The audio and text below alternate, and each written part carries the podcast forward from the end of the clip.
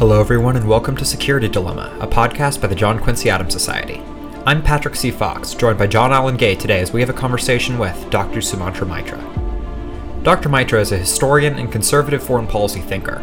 Our conversation with Dr. Maitra draws on his background as an elected associate fellow at the Royal Historical Society. We cover the history of the European tradition of realism from Benjamin Disraeli to Clemens von Metternich, Dr. Maitra is also a key voice in the foreign policy of conservatism, and our conversation with him draws on his work as a senior editor at the American Conservative and a visiting senior fellow at the Center for Renewing America. Security Dilemma represents views about foreign policy from, from a transpartisan angle, but it's nonetheless crucial to explore some of the strongest views among both progressives and conservatives. Let's get to the show. Join us for our conversation with Dr. Sumantra Maitra.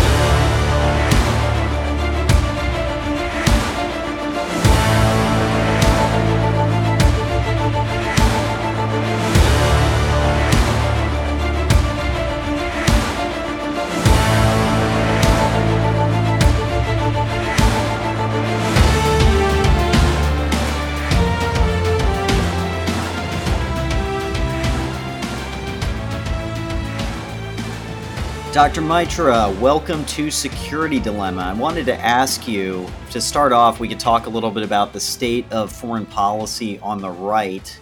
What makes you hopeful about realist foreign policy in what you're seeing from conservative elected officials today? Thank you for having me. Um, that's a good question. One shouldn't be too hopeful and optimistic if you're a realist. Yeah, um, things can just go real bad real quick.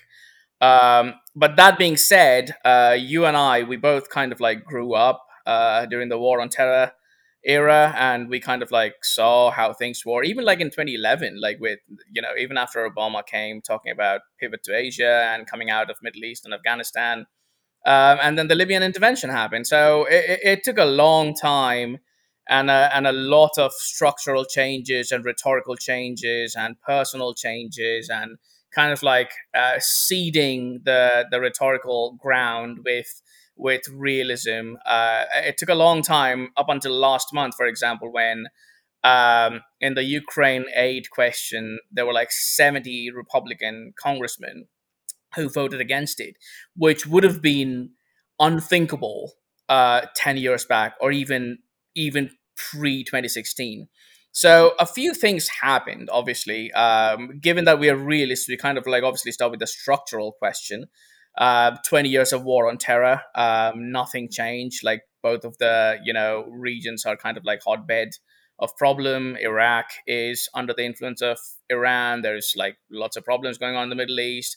Afghanistan obviously is a complete failure. Um, so I think some of the structural issues pushed the the you know uh, people have start people started to think that you know something is wrong from what we are hearing from our elected representatives and what is actually happening on the ground. Like no matter how much you propagandize that thing you know people can see you know that, that, there's not not much is changing. We are just spending a lot of money. We are doing a whole bunch of things without prioritizing regions or threats. And uh, and and and you know uh, at the end of the day it's a democracy. People vote and they see that you know those things are changing. And obviously, alongside that, you know, there has been this huge rise of uh, the, the kind of like realist adjacent, uh, you know, people on the right. Uh, Donald Trump went to South Carolina, an extremely military heavy state, um, in the peak of 2015 election campaign cycle and said that uh, one of the stupidest things that we did was going to Iraq. Like, how many people would have thought that would have happened? Like, you know, uh, up until 10 years back. So,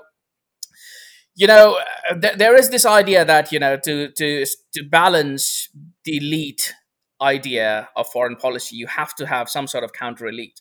Fundamentally, the the the idea comes from the fact that you know if you if you consider a revolution or a reaction, whether it's top down or bottoms up, my answer to that question is it's neither. It's actually a mixture of both.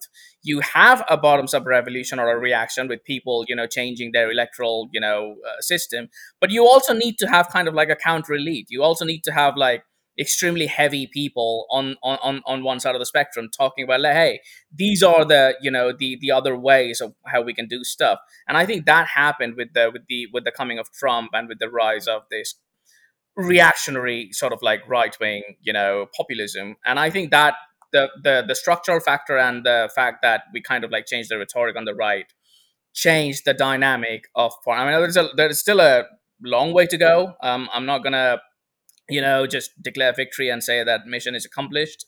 Um, that never really goes well. Um, but um, but I think there is but I think there's a lot of causes to be hopeful um, about the coming of realism on the right. Realism is a natural tendency on the right. It's a it's a conservative philosophy. You know, we don't want to take more risks. We don't want to spend too much money. These are all instincts which are traditionally on the on the right of the political spectrum. Like prudence, you know, it, it's it's not a it's not a progressive cause. It's it's prudence is by definition a very reactionary idea. Um, so I think I think I think there is a lot of to be hopeful about. And I was in Washington. I've been in Washington for a little more than 10 years now. So I remember the foreign policy discourse in general uh, pre Trump, uh, particularly on the right.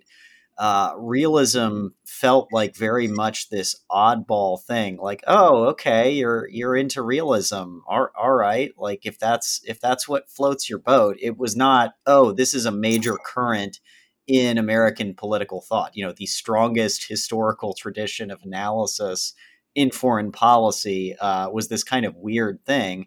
And the effect that Trump had on the discourse was to dramatically open the space of discussion. You know, the Overton window got a lot broader.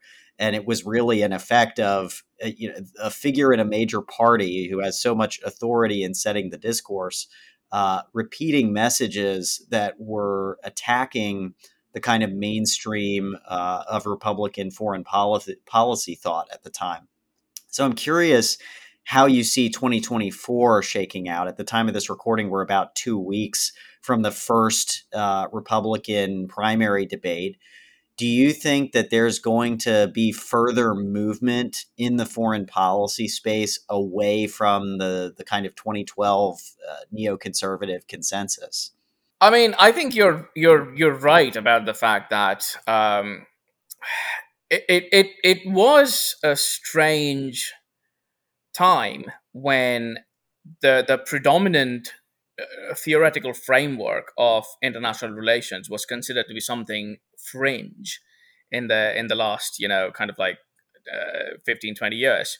And uh and it always baffled me. Like it still kind of like baffles me when i hear the term new right. And i i and i and i and i look i don't want to you know sound too pedantic about it but there is nothing new about the new right. You know it, it's it's not it, it is actually technically the the old right. You know it's it's the is that is the is the last you know it's the return of the Taftites, for example. You know, it's it's uh, it's uh, it's the Robert Taft, and even before that, Calvin Coolidge uh, kind of you know uh, philosophy on on the right wing. That's come, I mean, technically coming back. Now there are obviously some differences, like um, like the new right is obviously more protectionist in a way when it comes to uh, some of the you know more economic issues compared to Calvin Coolidge or or Howard Taft uh, and and all those people. Um, but but but those are those are. Uh, I mean, again, th- th- there is also this this this tradition of protectionism in, in American foreign policy. Anyway, like I mean, the early years of the republic were extremely protectionist. So um, so I, I I kind of like find it weird that people say, oh, it's a new right, you know, uh, which is changing the more Thatcherite and Reaganite kind of conservatism. And I'm thinking like, you know, that's not really what conservatives used to be um, up until at least mid 1970s. Um, so that's one thing. The second question that you you you talk about is how it's going to shape in 2024. Um, you still see the the fumes of of neoconservatives within the within a within a whole section of the right wing Republican candidates. Like you, Chris Christie recently went to MSNBC weirdly and and said how uh, we haven't really done much on Ukraine, and Biden is much better than the Republicans on that. Um, uh, Nikki Haley recently went on a campaign trip, and, and and you can you can you can you can see you can hear the words. You know the the the PR tested, the audience tested jokes. You know the the it, it's kind of like a time capsule. Like I tweeted this this morning, like it's like, almost like a time capsule from a different era. You know, like twenty years back, she would have been like, you know, that that that's the kind of rhetoric that would have been like, very very catchy to uh, to a whole bunch of right wing people, and that's just not there anymore. Like if you see the top three uh, Republican candidates running for president, Trump obviously uh, is I mean I, I'm not going to go and say that as far as he's a realist, but he has got instincts which are uh, more attuned to a to a more uh, sort of kind of like a mercantilist attitude. Like I don't, I don't want to give anything to me, and I don't want to make profit out of it, and I don't want to spend too much money in Europe, I don't want to spend too much money in Japan. And he has been saying that since the 80s, for example. Like there is a there is a video of of Trump's uh, uh, interview in the 90, late 1980s where he's talking about the exact same thing about Japan. You know that we are spending too much money in Japan. You know, so he has got those instincts. Ron DeSantis, I don't really know much about his foreign policy. He kind of like makes uh, interesting noises on Ukraine, and yeah, I mean, and, and kind of feel like that's his, that's the reality, like that's him.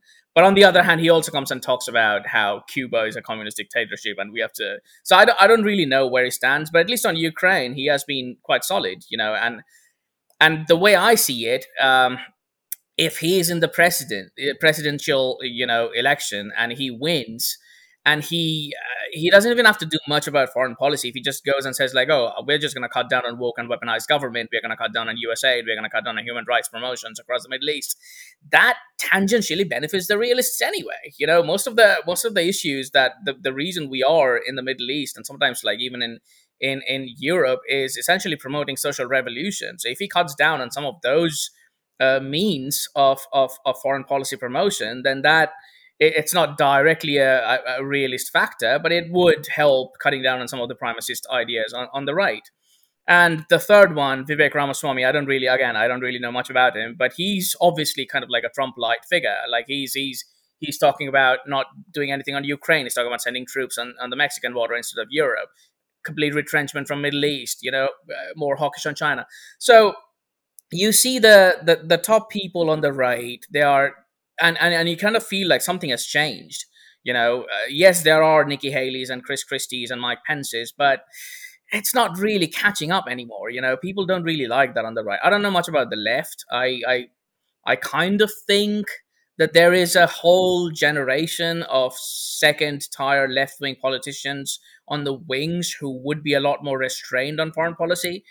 But the problem with the left is at the end of the day, they are besotted with this idea of progressive history. I mean, we can go down on a different question anyway. It's, it's, it's a philosophical debate. But at the end of the day, if you see history as a progressive force, at one point of time, you have to fight for the progressive force because if you don't, then you know it, you, your fundamental worldview kind of collapses in a way. So yes, there are realists on the left. Um, Stalin was a was a nationalist on the left. I don't think that's how it's going to work in the U.S. though. But there is a lot more. Uh, there is a lot more scope on the right as, as someone myself who's you know sort of on the left and trying to push for a more realist and restrained foreign policy, I've, I've heard a lot of people say that there's more flexibility when you're when you're in the opposition. You know, like uh, I think a, lot of a lot of Democratic voices struggle to criticize Joe Biden because it's their guy and they're trying to defend him against criticism from from the right. Uh, in the event that there was a uh, conservative president who might not be you know enacting uh, realism to to the letter or, or to the satisfaction of, of conservative conservative realists, what can be done for for a dedication to realism to prevail? Um, you know, even even when you're no longer in the opposition. So there's a question of policy and there's a question of tactics, right? So uh, on the tactical issue, I kind of sympathize with the people on the left because you know, uh, and there are people on the right, and when you even when you talk about uh, when when you're criticizing Biden and Biden's foreign policy, there are people on the right saying, "Oh, you know, they're instinctively like, yeah, we need to get out of Afghanistan," but also look at the way the, the withdrawal was done, you know, and and I and I kind of and I kind of understand that because that's their you know that's their job, that's that's that that's what they have to say and that's what they have to do, and you know you have to criticize Biden being weak um, from the right and all that, but but that's purely tactical anyway. Like that that that is that is predicated on on winning elections and winning votes. And so so i kind of sympathize on that on the left. Like if, if there is a if tomorrow there is a hawkish right-wing president um and and you know the democrats are on the on the on the opposition side we're going to see a return to kind of like the gawker and wonkette kind of left-wing uh, opposition to George W. Bush. I used to be. I, I, don't know if you guys remember that. John probably does. Um, in 2002, 2004, uh, and and we we might as well just see a return to those things. But but on the political on the policy on the on the on the theoretical side i am not really that optimistic on the left um, the reason is uh, there was a time when nationalism was an extremely left-wing phenomenon i mean historically if you see uh, if you if you study the history of Europe, which is pretty much like what anyone has to study anyway, um, liberalism and and even its cousin Marxism was essentially a, a, very nationalist phenomenon because the fundamental forces were reactionary imperialism, right? So uh, if you read the history of, of Central Europe, for example, majority of the of the nationalist movements were essentially liberal and left wing. So uh, historically, it has been a left wing phenomenon.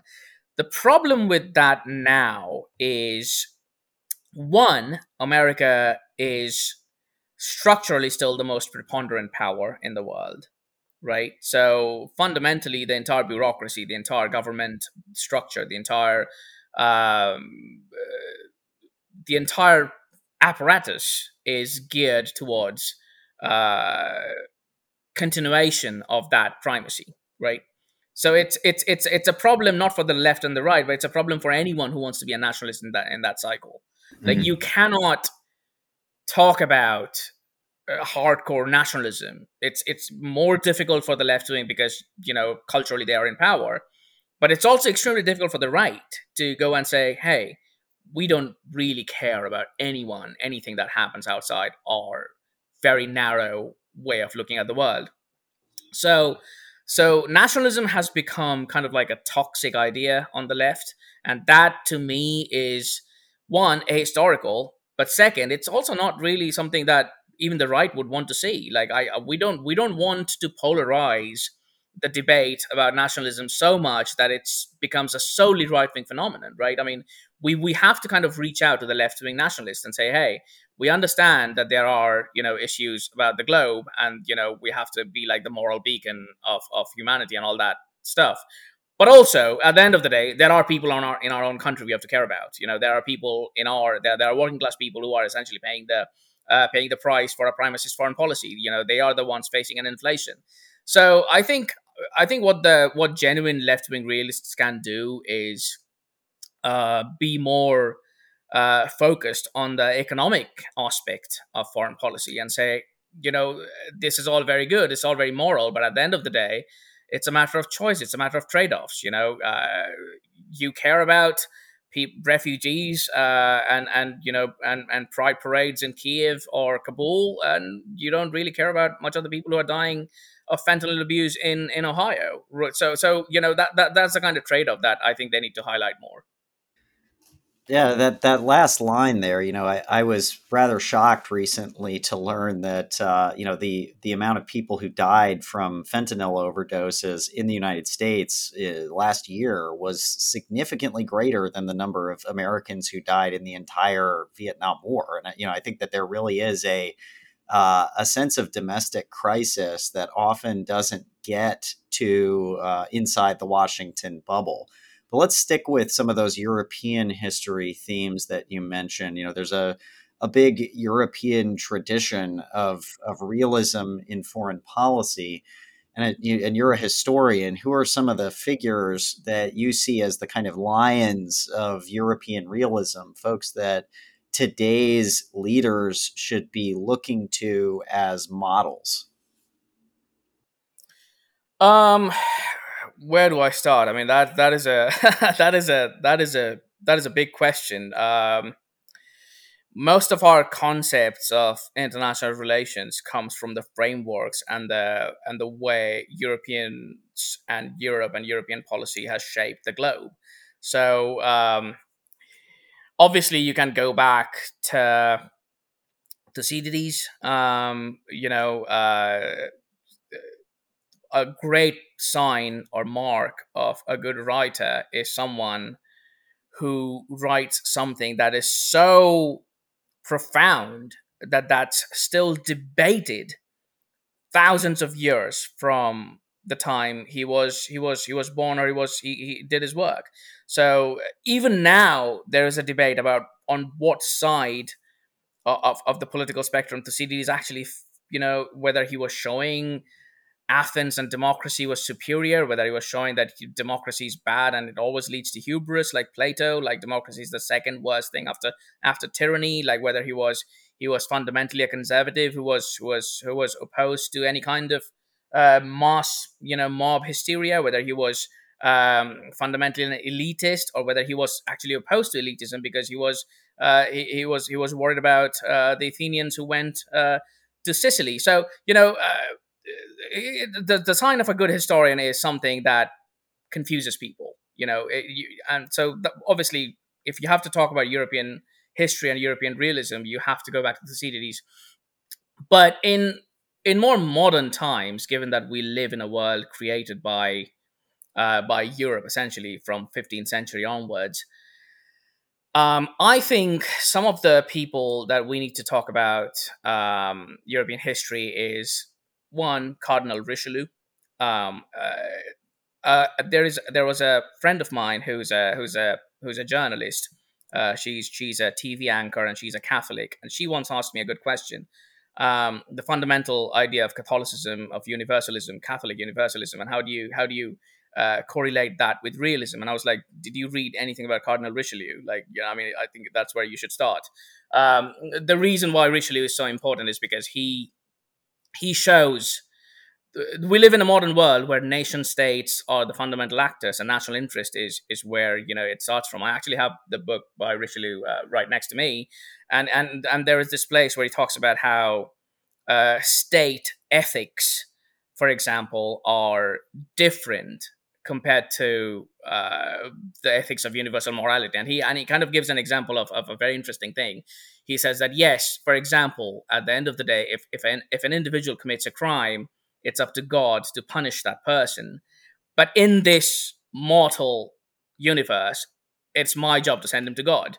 You know, so so I think I think that's that's a that's a very interesting way of bridging the gap between between universalist moralism and and uh, very narrow interests. Uh, so I think Richelieu is someone, and also like if you if you if you if you understand the fundamentals of realism about how regime types don't matter, Richelieu saw France's interest uh, in, a clash with the Habsburgs about the mastery of Central Europe, and he he was fine with um, with aligning with the Protestant powers of, of, the North, you know, and that's and that's something which ha- which is a which is a recurring theme in Europe, even when people talk about. And there are some, you know, there are some on the right, even in in the U.S. and the UK, who are, how do I put it in a polite way, more ethnocentric when it comes to um, when it comes to ideas and I always tell them that, you know, if you if you study history, you would realize that that actually doesn't really matter when it comes to interests. Um, and it didn't matter in Europe. It didn't matter in, in in Africa. If you read the history of the Mughal Empire, you know the Mughals were aligned with the Hindu Rajputs, uh, opposed to the Afghans who are co who were Muslims. You know, so it's it's it's religion, regime type. These are the things that doesn't really matter. At the end of the day, what matters is um, threat perceptions and narrow national interests. So I think Richelieu is someone that everyone obviously should start with. Um, I think uh, Metternich is is someone that everyone should study because he um, he he, uh, stressed the idea uh, of equilibrium, and people are kind of like think Metternich to be this oh this this old guy who's like an extremely reactionary. He didn't really want to lose his power because he was he was from a privileged class. But at the end of the day, uh, his consideration was whether um, the ethics of great power war uh, and, and, and mass killing of people uh, trumps over the ethics of revolution and you know uh, Napoleonic kind of like you know catastrophe.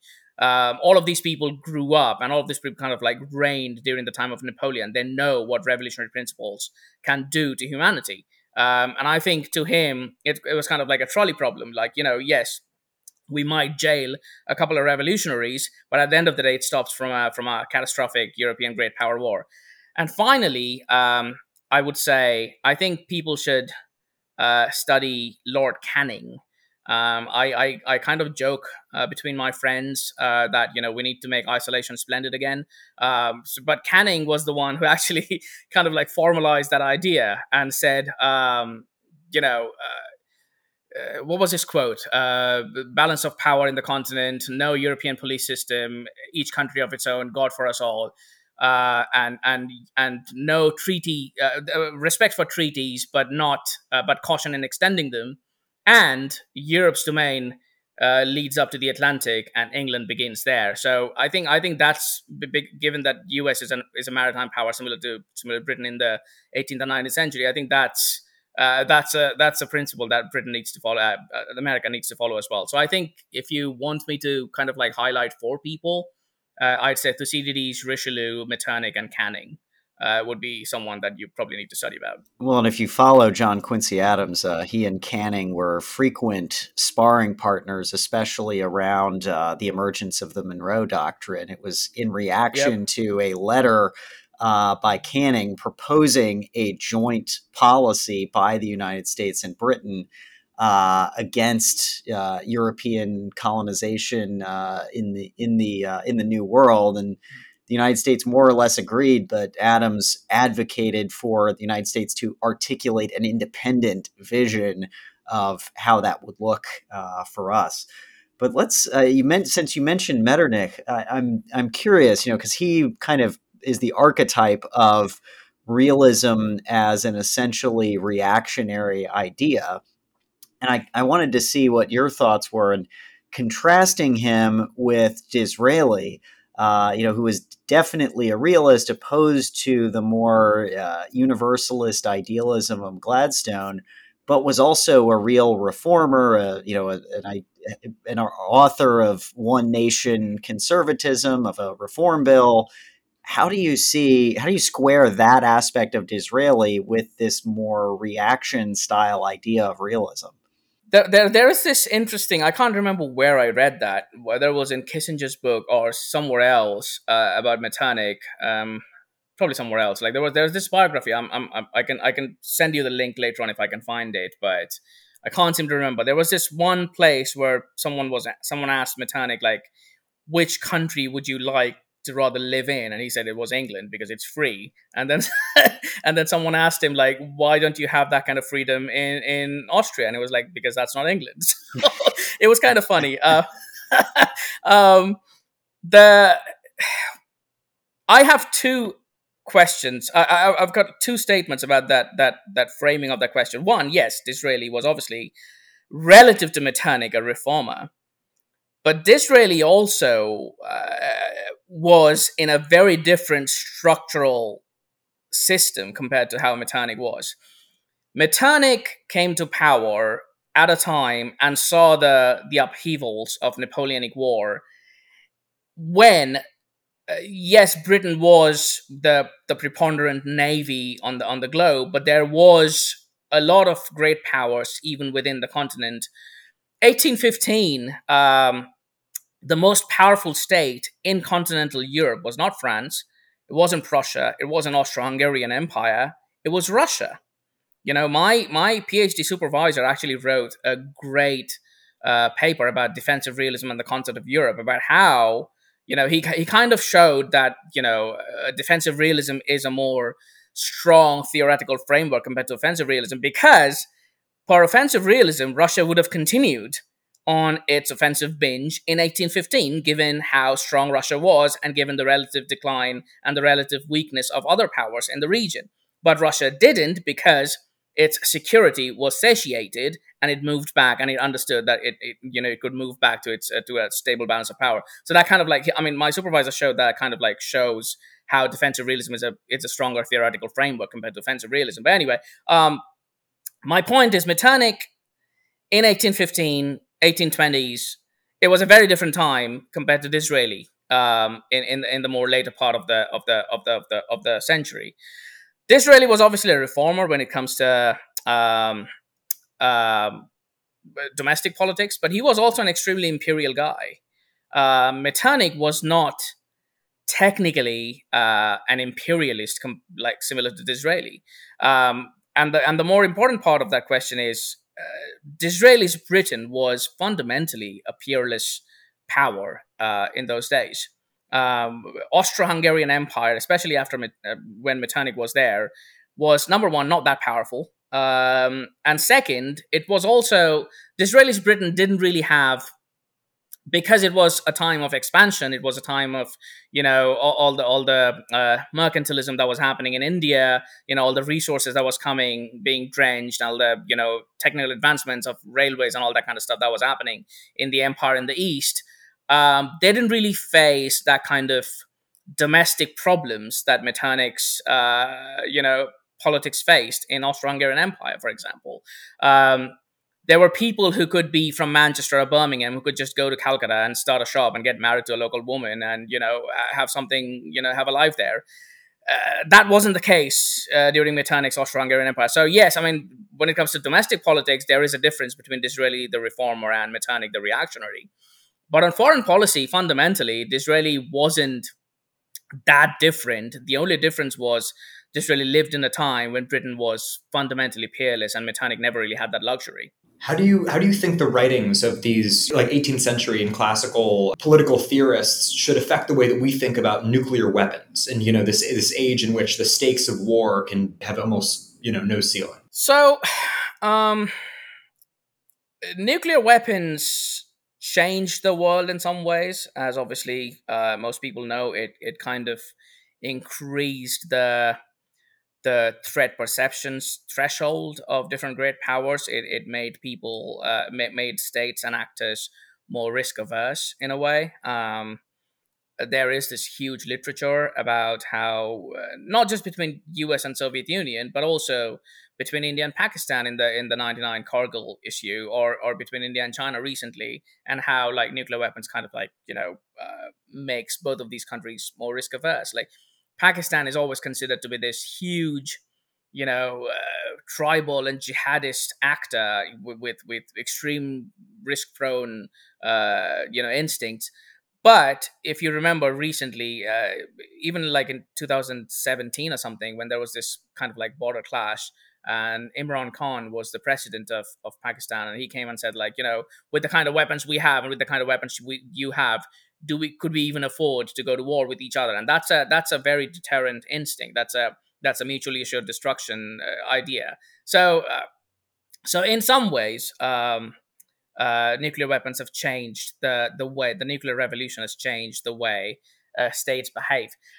But on the other hand the the fundamental you know principles of realism are classics because they're timeless you know, uh, hubris is a constant. Um, just because nuclear weapons have increased the threshold of, of risk between two actors doesn't mean that there is no risk when the, the same two great powers are kind of like operating in a space which is extremely, you know, uh, prone to any kind of, you know, um, uh, uh accident, right? So uh, the, the, the the idea of security dilemma, the, the name of your podcast, it's still the same. You know, it, it the, that that concept didn't really go away. You know, it, it there is, and we can see that in recently in in China and Philippines and and the Chinese actions, right? Philippines, talking about Philippines, you know, we have uh, treaty alignment with with Philippines. There is a risk of chain ganging uh, us to a great power war, so that didn't really change. So. Uh, on one hand, yes, nuclear weapons have increased the the way we view uh, catastrophic great power wars. It kind of decreased the number of great power wars that we have. I mean, obviously, U.S. and Russia probably would have been war without the nuclear weapons over Ukraine at this point of time. Um, but also, um, fundamental the the way states behave uh, in in the international anarchy didn't really change much. So we still have to be we still have to follow some of those rules. You mentioned offensive realism a few minutes ago. So, of course, we have to talk about the most famous offensive realist, John Mearsheimer, uh, and uh, Bridge Colby, who's one of the most influential offensive realist voices in Washington right now. They both argue that China can plausibly become the hegemon of East Asia if America and our partners in the region don't work hard together to stop them. Uh, and in Bridge Colby's case, he's arguing that Taiwan is really the decisive ground for the future of Asia and that we should be really building up a powerful military deterrent in the area in order to prevent Chinese expansion. Do you think that that's the correct approach for the United States to East Asia and China?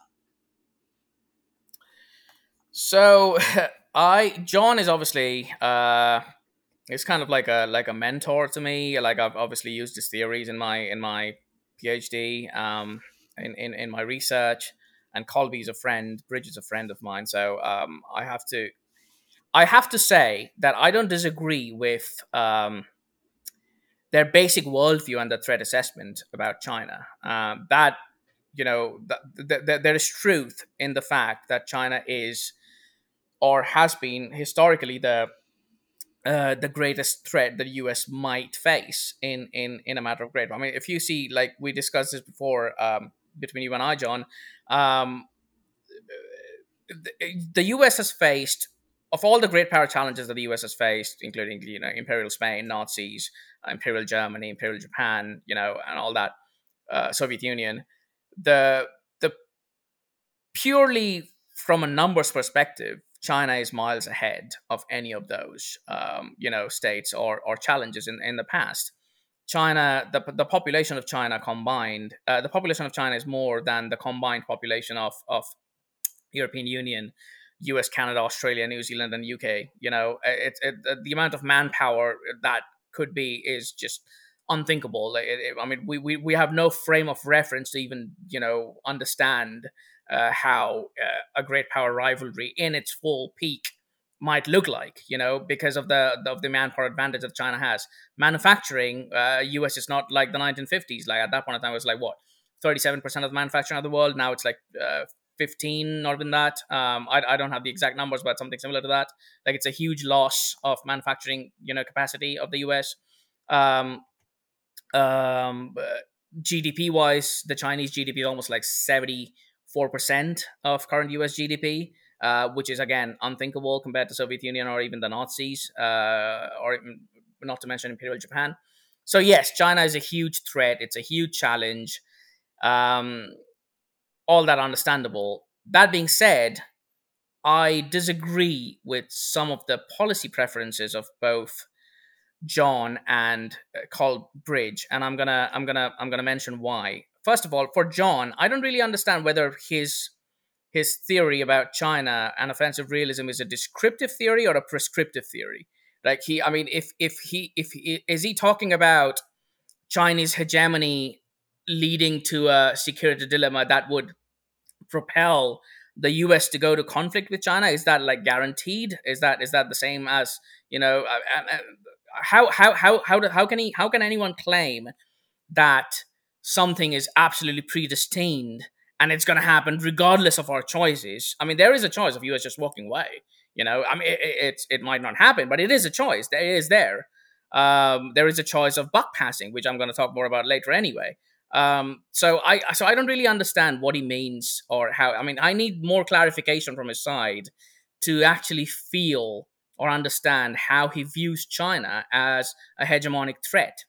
Um, as to what Bridge mentioned about Chinese uh, invasion of Taiwan and a domino, I've got three very specific, simple points to make. Number one, Asia in 2023 is not the same as Europe in 1949.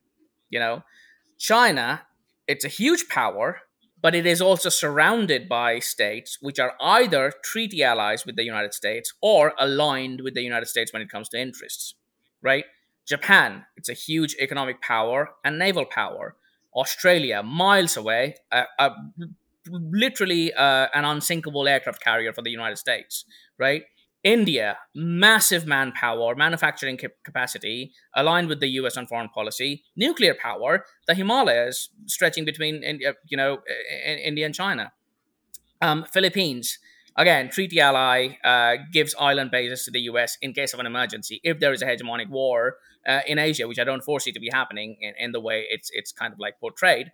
But if that's the worst case scenario, Philippines is a it's a huge you know benefit for the United States Navy. Vietnam, not technically an ally, but opposed to China, the only country that China actually went to war. So China is surrounded by powers which are, if not directly aligned to the US, at least opposed to China's rise, right? So that's a structural advantage that wasn't there in 1949 Europe. The major powers were all decimated. Soviet Union was a huge manufacturing power, producing 30,000 tanks a year you know, and, and that's the kind of thing that, you know, the US doesn't have to face um, in, in Asia now. Second, um, uh, if Taiwan falls, a, a, a, huge if, obviously, but because Taiwan is a is a very relatively powerful uh, country 24 million people seaborne invasions are always difficult. The same you know weapons that china can use for a2ad as gene coles once wrote could be used by taiwan for a2ad right? So so so some of those advantages are there in taiwan. Taiwan is a 24 million you know there's 24 million people in taiwan so it's obviously like pacification is a is a huge issue even after occupation um, so all of those things considered, the, the, entire Chinese Navy would be facing Taiwanese missile coastal missile batteries, right? In, in, case of a seaborne invasion, that's a huge loss of manpower. By the way, obviously China has got a lot of lot of people to go to war with, but you know, about, no one knows what happens when body bags come, you know, return uh, to to the people. So anyway, so but even if Taiwan falls, I haven't seen any evidence from either John or Bridge to show that that would lead to a domino in Asia. Like, what is the second stage of that question? If Taiwan falls, if China occupies Taiwan, if if if there is Chinese flag in, in Taiwanese mainland and that's you know Chinese navy uh, is there, how does that change the balance of power in that region? What happens after that? Does China attack Japan? Do they attack Australia? Do they have to go to you know invade India? Do they go to Vietnam? Do they you know seal off Philippines in in in the international waters? Like what happens then, right? I mean, uh, Japan when it was pursuing hegemony in Asia was simultaneously warring in China, in Philippines, and against the U.S. and in Singapore against the British Empire. Do we see similar kind of thing happening uh, from China? Do we do they have the capacity? Do they have the will? Do they have the intention? Do they even have the appetite for that kind of like? I mean, what what would they gain from that anyway? Like, what I mean, they're already you know their economy is going down, but at the end of the day, you know they still want to live in the order which has been beneficial for them. I mean, we we think that there are revisionist power because of Hong Kong. But what is the limit of the revisionism? We, we have got no answers to these questions. So we don't know that. The third point that I'm going to make is a very small thing that I recently found out. Like I was in a congressional uh, meeting, and uh, there were some congressmen who were going to some of the um, Polynesian islands, and uh, they were saying, "Oh, you know, Chinese influence is gaining because China is investing a whole bunch of money." And I asked them a simple question. I was like, and then they were asking me like, "What should be done?" And I told them that, "Have you asked why Japan, for example, is not investing in Tonga?" Right? I mean, if if we are worried about Chinese influence in Polynesian islands. Japan spends 1% of the defense of, of the GDP in defense. They are, they're an extremely rich country. If we really want to offset Chinese influence, uh, you know, uh, financially, all we have to do is essentially offset the Chinese investment in the Polynesian islands. And that is something that could be done by both the United States and Japan because they're both rich countries. So I don't really foresee the fact that we have to go to war for Taiwan in Taiwan to stop a Chinese hegemony because I don't see that kind of Chinese hegemony happening, at least in the near foreseeable future. So, yes, I agree that China is the biggest great power challenge to the US that the US hasn't faced in its entire human history. Um, but also, that doesn't mean that there needs to be a war. Uh, there are, you know, we we essentially won the Cold War not by going to war with the Soviet Union, but by essentially balancing them financially and bleeding them dry and kind of containing them. I think that could be done with China too. You wrote a brief recently for the Center for Renewing America earlier this year, arguing for the United States to pivot away from Europe. What was your case there? the case there was um, one of the primary causes of destabilization in a great power is overstretch. Um, America is overstretched. So, so fundamentally, if you if you historically read the American Grand Strategy, like go back to Morgenthau and stuff, like there are two regions. Uh, John would say that John Mearsheimer would say it's there are three, but I think Morgenthau's idea of two regions are more important. Um, there are two regions which are fundamentally important to US grand strategy. That is Western Europe, um, because if Western Europe goes, the Atlantic is uh, under threat, and uh, and and Eastern Asia, like Asia Pacific, Eastern Asia Pacific. Um, I don't foresee a hegemonic threat in the European continent. The biggest hegemonic threat that could have been it was Russia, and they made a huge mistake, and they are suffering because of that. The we are trying to throw Russia away from the ranks of a great power, and that's an understandable instinct for a rival great power. Like, I can understand why some in the US national security community would want to do that. But in order to do that, we are also taking the majority of the defense and security and financial burden of a continent, which we shouldn't take. We can still attempt or wish to decimate Russian status as a great power in the uh, in the global in, in the balance of power in Europe without taking the primary burden of doing so. So my so I I differentiate between some from my side uh, who would be like pro-Russian, for example, and say like, oh, Russia has got a valid interest in, in Eastern Europe. I don't care whether if Russia has a valid interest. All I care about is I am whether I am taking the burden of, of balancing Russia. And I don't think I should. I think there are countries which are in Europe, um, Germany and France, for example, uh, financially extremely powerful. Poland, uh, a very strong military uh, heavy country. Britain, obviously, rich country and strong navy. Um, I think I think we should slowly delegate um, the, the the fundamental idea of balancing your uh, balancing Russia and Europe to these European countries, which are more than capable and in some ways probably even willing after the, the war in war in Ukraine. What is not happening, however, is they understand as much as we do that for as long as we are there, they would not take the burden.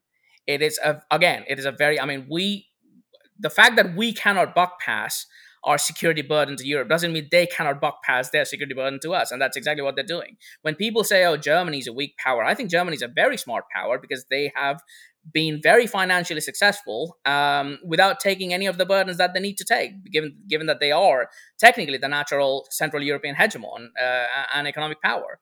So I think President Trump, for example, had a great instinct of taking troops out of Germany, but then he put them in Poland why would Germany pay for defense if American troops are based in Poland between Germany and Russia? So fundamentally, you know, uh, uh, according to international relations, a state would either externally balance, form alliances, or internally balance and develop their own defensive capabilities. We are not incentivizing Europe to do either of that. You know, we are not letting Europe to form any kind of traditional alignments for example britain and poland or britain and and the baltics or france and greece. You know we are we are we are stopping them from doing those kind of bilateral things. We are we're trying to institutionalize peace in europe through the european union but we are we don't understand that there is no central european union interest because European Union is not is it's it's not like the United States of America. You know, they have different countries which have got very different interests. So uh, so the, uh, for as long as we are trying to institutionalize peace through the European Union and having and trying to achieve a coherent European Union foreign policy or European Union defense policy, it's not going to help us because that's just not going to happen. You know, the Eastern European interests about keeping America in in that balance of power is very different compared to Germany, which wants to, uh, you know, buck pass that to us. So my fundamental point is yes, uh, there is an American interest in stopping hegemony in Europe. We would have be the preponderant navy in the European balance. We would still have the nuclear, you know, uh, power, but we should move. We should we should retrench our troops, logistics, infantry, armor, and all the small things that Europeans can do on their own. And by that way, we can we can incentivize the, uh, the Europeans to take more uh, more burden when it comes to their security, and we can save some money on our own. So I think I think that's a I think that's a valid proposal that doesn't really go as far as like saying we need to just cut down NATO and get out of Europe. I mean that's not going to happen anyway but I think I think that reaches a middle ground of, of burden sharing, so to speak. In, in terms of what we're currently incentivizing our European allies to do, there's been, um, you know, it makes sense that parts of Eastern Europe are considerably more hawkish and aggressive about what should be done, uh, you know, in support of Ukraine or uh, in in opposition to Russia. But one of the most hawkish uh, powers outside of Eastern Europe has been Britain. Uh, why do you why do you think that is? That's a very good question. The the simple answer is uh, historical British foreign policy. Um, if you, so th- it's kind of funny given that I you know, uh, funny for someone to say with my accent. But anyway, um, uh, Britain has got so Britain lost uh, the empire, and it hasn't gotten used to the role of a secondary power in Europe. Um, the British foreign policy historically has been to see a disunited and destabilized European continent. And in order to do that, when Britain could do that on its own, it, it had an empire and the imperial might behind it. Uh, that was a different scenario. But now that it doesn't, the simple way to do that is to ensure that America stays in the continent. And by definition, if America stays in the continent, there wouldn't be any European power that would rise up uh, militarily. So that's a that's a very understandable instinct from British perspective. It's not beneficial for America, but it is completely understandable when it comes to Britain. The second is post Brexit.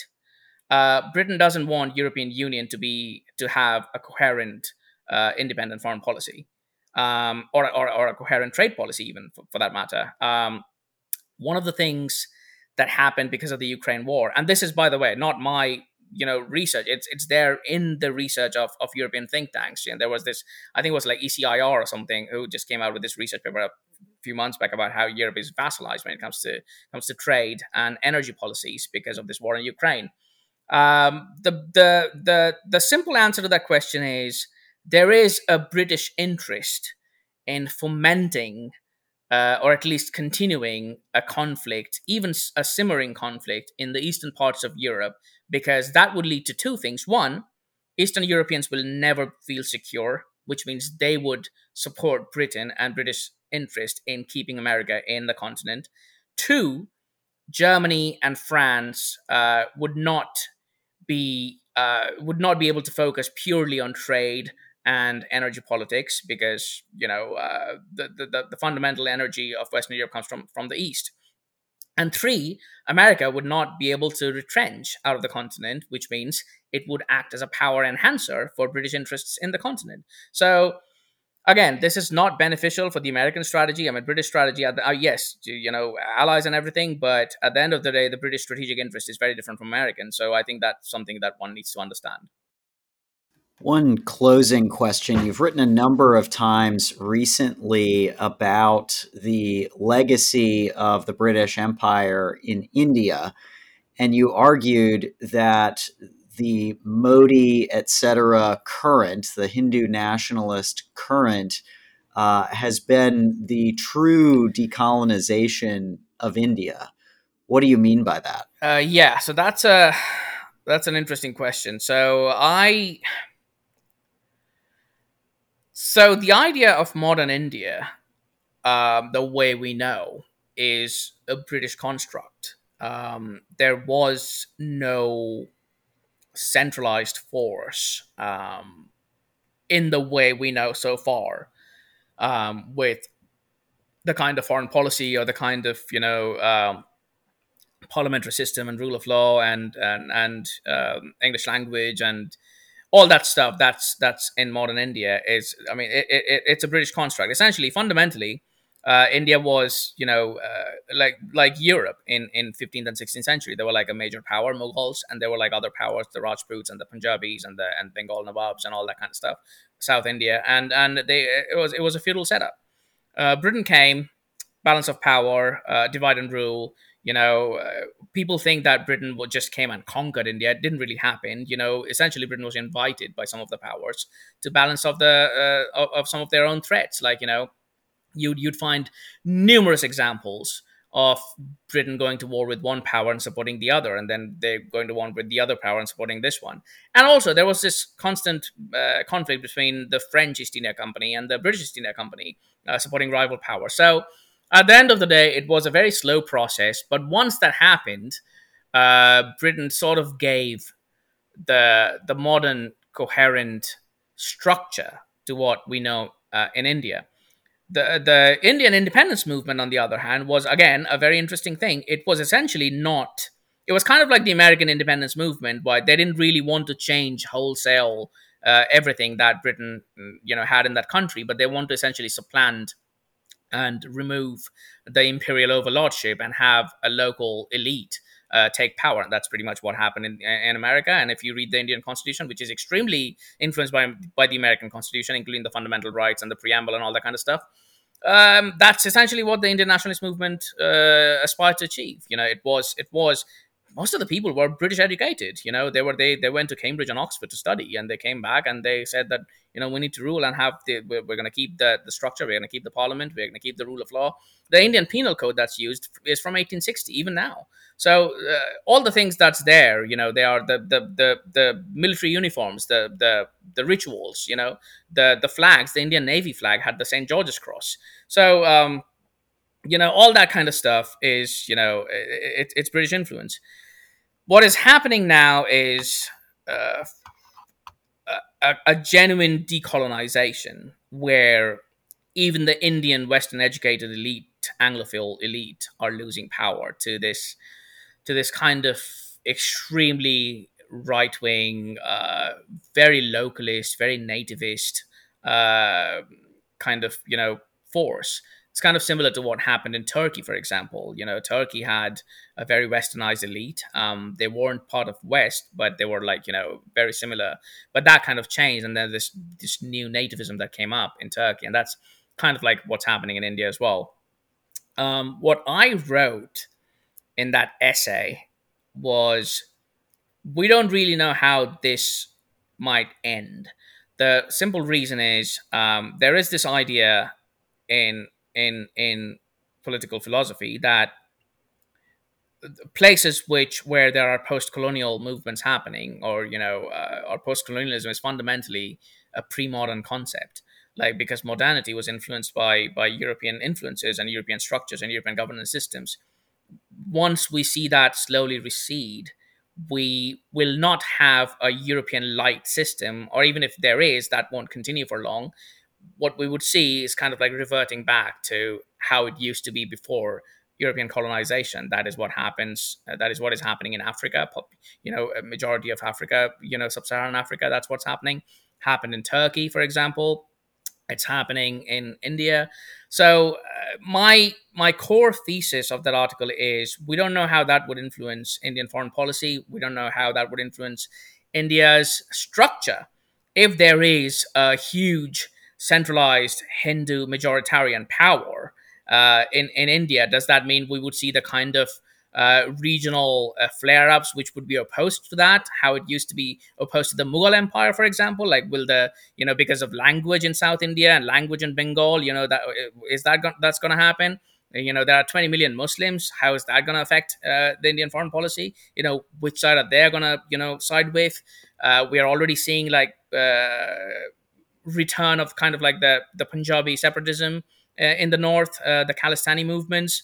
Um, so I don't know. I don't know. I mean, the the my thesis was that uh, what we are seeing essentially is a return to pre-modernism, and given that it's returning to pre-modernism, we might see some pre-modern pre-modernist setups um, returning back to India, um, and that might influence Indian foreign policy. How that would influence, I don't really know. I don't want to predict anything because prediction is a risky business, but it's not going to be the same as we expect for the last 50 years. Dr. Sumantra Maitra, thank you for coming on Security Dilemma. Thank you very much for having me. It's a pleasure. Security Dilemma is a podcast by the John Quincy Adams Society. To learn more about how to join the fight for realism and a straight U.S. foreign policy, check out our website at jqas.org. Remember to rate and review Security Dilemma on your podcast app and tune in for more episodes every Tuesday.